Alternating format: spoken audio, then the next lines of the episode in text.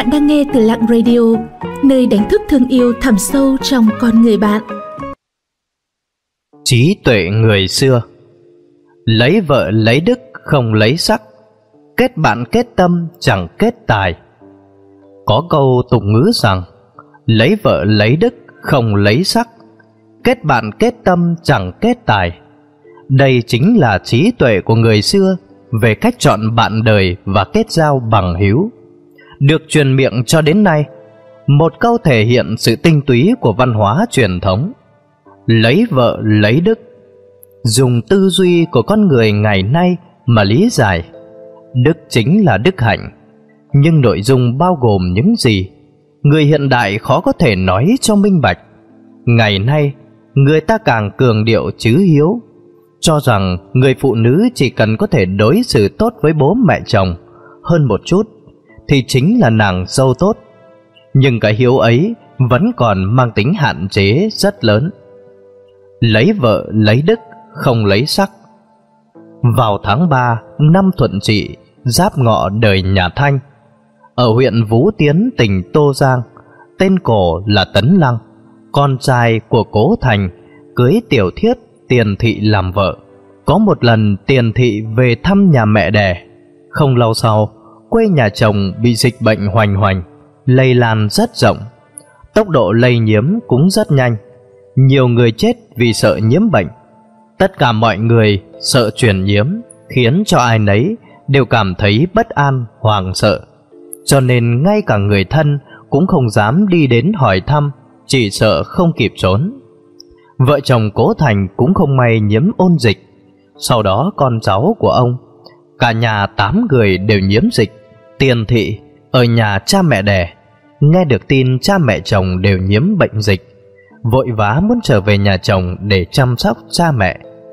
Bố mẹ của tiền thị thấy con gái sốt ruột, chỉ sợ con gái trở về nhà chồng sẽ bị lây nhiễm bệnh dịch cho nên hết sức khuyên can tiền thị nhất định không nên trở về nhà chồng tuy nhiên tiền thị hiểu rõ đại nghĩa nàng nói chồng con lấy vợ vốn là hy vọng con có thể chăm sóc phụng dưỡng cha mẹ chồng.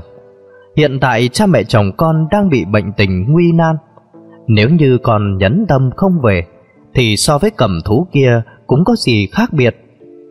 Mặc cho cha mẹ ra sức khuyên ngăn phản đối Tiền thị vẫn không sợ bị bệnh dịch hoành hoành, quyết định một mình quay về nhà chồng. Sau khi tiền thị trở về bên ấy, vợ chồng Cố Thành cùng tám người nhà ông đều bỗng nhiên khỏi bệnh như một kỳ tích. Người dân trong vùng đều cho rằng cả nhà Cố Thành nhiễm dịch mà có thể thoát chết là nhờ con dâu tiền thị chính hiếu làm cảm động thần minh. Một chữ hiếu nhìn qua thật đơn giản nhưng cũng không hề đơn giản.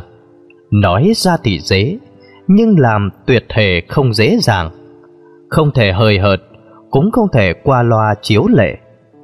Chỉ có xuất phát từ nội tâm, suy nghĩ cho người khác, muốn tốt cho người khác, thì mới có thần tích xuất hiện. Tiền thị xuất từ nội tâm suy nghĩ cho nhà chồng, đối diện với nguy nan thì lựa chọn đại nghĩa Kiểu trí hiếu này mới có thể sinh ra kỳ tích. Cả tám người bị nhiễm dịch nhưng đều bỗng nhiên khỏi bệnh như một phép màu. Trong Duyệt Vi Thảo Đường Bút Ký của Kỳ Hiểu Lam thời nhà Thanh có ghi chép Tuân Phủ Hồ Thái Hư có thể trông thấy quỷ.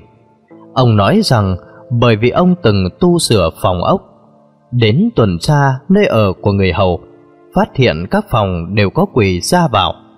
Trong đó Duy chỉ có một phòng Thanh tính không có quỷ Hỏi thăm một chút Người ta nói rằng đây là phòng của một người hầu nọ ở Nhưng mà người hầu này ngốc nghếch không có năng khiếu gì Vợ của anh ta cũng là một nữ nô rất bình thường Về sau người hầu này qua đời Vợ của anh ta lại cả đời thủ tiết Ăn ở ngay chính Thế mới biết Bởi vì người phụ nữ này chính trực chất phác luôn luôn kiên định chí hướng, có thể ngậm đắng nuốt cay mấy chục năm. Trong lòng cô đầy chính khí, thật sự là được tích tụ thật lâu. Vậy nên quỷ không dám đến gần nhà của cô. Lại nghe một người có thể nhìn thấy quỷ nói, mọi người trong nhà luôn luôn có quỷ lui tới. Phàm là thân mật trong khuê phòng, nhất định có bảy quỷ vây xem. Chỉ trò vui cười, chỉ là người bình thường không nghe được, nhìn không thấy mà thôi. Nhưng mà quỷ cũng biết sợ hãi, lập tức né tránh một số người, chính là những người liệt phụ, tiết phụ, hiếu phụ, hiền phụ. Điều này so với những gì Hồ Thái Hư nói tới không có gì sai biệt, có thể làm được liệt phụ, tiết phụ, hiếu phụ, hiền phụ cũng chính là nội hàm đức hạnh của người phụ nữ. Người xưa nói rằng một người phụ nữ không gả hai chồng. Xã hội ngày nay đề cao nữ quyền, nói rằng người phụ nữ đều có quyền truy cầu hạnh phúc. Nam nữ sau khi cưới, nếu cảm thấy không thích hợp, có thể tùy tiện ly hôn để theo đuổi hạnh phúc khác. Nhưng có thực sự hạnh phúc không? Tỷ lệ ly hôn cao đã kéo theo nhiều vấn nạn xã hội. Nó không phù hợp với những tiêu chuẩn đạo đức do thần Phật đã đặt ra cho con người.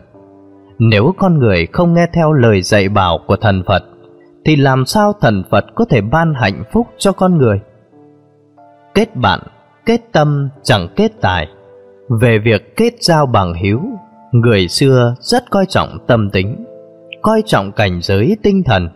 Cảnh giới tinh thần của một người mà cao thượng mới có thể tin tưởng lẫn nhau, kết giao bằng hiếu, nhìn nhân phẩm, trọng thanh danh theo Nam Sử Trần Pháp sùng chuyện ghi chép Trần Bần Người lương triều Lúc trước do cuộc sống rất khốn khó Từng mang một chùm chứ Cỏ gai Vỏ dùng đánh sợi để dệt dế dùng làm thuốc Đến để chấp và vay tiền Ở chùa Trường Sa Về sau khi anh ấy đến chùa Trường Sa Để chuộc chùm chữ kia Phát hiện bên trong chùm chữ Có dấu năm lượng vàng Trần Bân thầm nghĩ đây không phải là vật thuộc về ta. Làm người cần phải lấy nhân nghĩa làm đầu, không thể thấy lợi quên nghĩa, vô cớ chiếm hết. Thế là anh ta lập tức đem năm lượng vàng này trả lại cho chùa Trường Sa. Khi Lương Vũ Đế còn là thường dân đã nghe nói đến sự việc này, ông vô cùng tán thưởng nhân cách của chân Bân. Sau khi lên ngôi, ông đã bổ nhiệm chân Bân làm huyện lệnh, cùng nhậm chức huyện lệnh còn có bốn người khác. Trước khi rời đi, Lương Vũ Đế lần lượt nói chuyện với bốn người này, khuyên bảo họ thân là quan địa phương, cần phải lấy liêm khiết và cẩn thận làm trọng. Đến phiên triệu kiến chân bân, Hoàng thượng Duy chỉ nói với chân bân rằng Khanh ngày xưa có phẩm đức cao thượng, trả lại vàng. Quả nhân không cần phải dùng những lời này để dặn dò Khanh. Người xưa coi tiền tài như vật ngoài thân, kết giao bằng hiếu coi trọng tâm tính, đặt nặng nhân phẩm, tiền tài chỉ là phương tiện phụ trợ. Cho nên người xưa có thể vì bằng hiếu mà vung tiền không tiếc tay. Con người ngày nay thì ngược lại, không còn biết truy cầu giá trị tinh thần, chỉ coi tiền bạc là mục tiêu truy cầu duy nhất, chỉ biết nhìn một người hạnh phúc hay không là dựa vào việc họ có tích lũy được bao nhiêu tiền của, mà nguồn gốc của cải đó có chính đáng hay không, căn bản là không nhìn. Đạo đức suy đồi khiến xã hội ngày nay không ngừng phát sinh hỗn loạn. Ra tay tàn độc với người thân quen trong kinh doanh đã trở thành một hiện tượng phổ biến. Vì tiền, thức ăn độc hại tràn ngập thị trường, cười nghèo không cười ký nữ, phá hoại môi trường theo kiểu giết gà lấy trứng ảnh hưởng nghiêm trọng đến sức khỏe và sinh tồn của con người. Bởi vậy, đã đến lúc con người ngày nay trầm tính lại, quay trở về với học hỏi trí tuệ văn hóa truyền thống của người. Xin cảm ơn các bạn đã theo dõi và lắng nghe. Các bạn thấy nội dung của chủ đề hôm nay như thế nào ạ? Hãy comment bên dưới để chúng mình rút kinh nghiệm cho tập sau tốt hơn nha. Những lời khuyên và đóng góp của các bạn sẽ giúp Lặng Radio không ngừng hoàn thiện và phát triển để tiếp tục cùng Lặng Radio lan tỏa ý nghĩa cuộc sống, những điều tốt đẹp.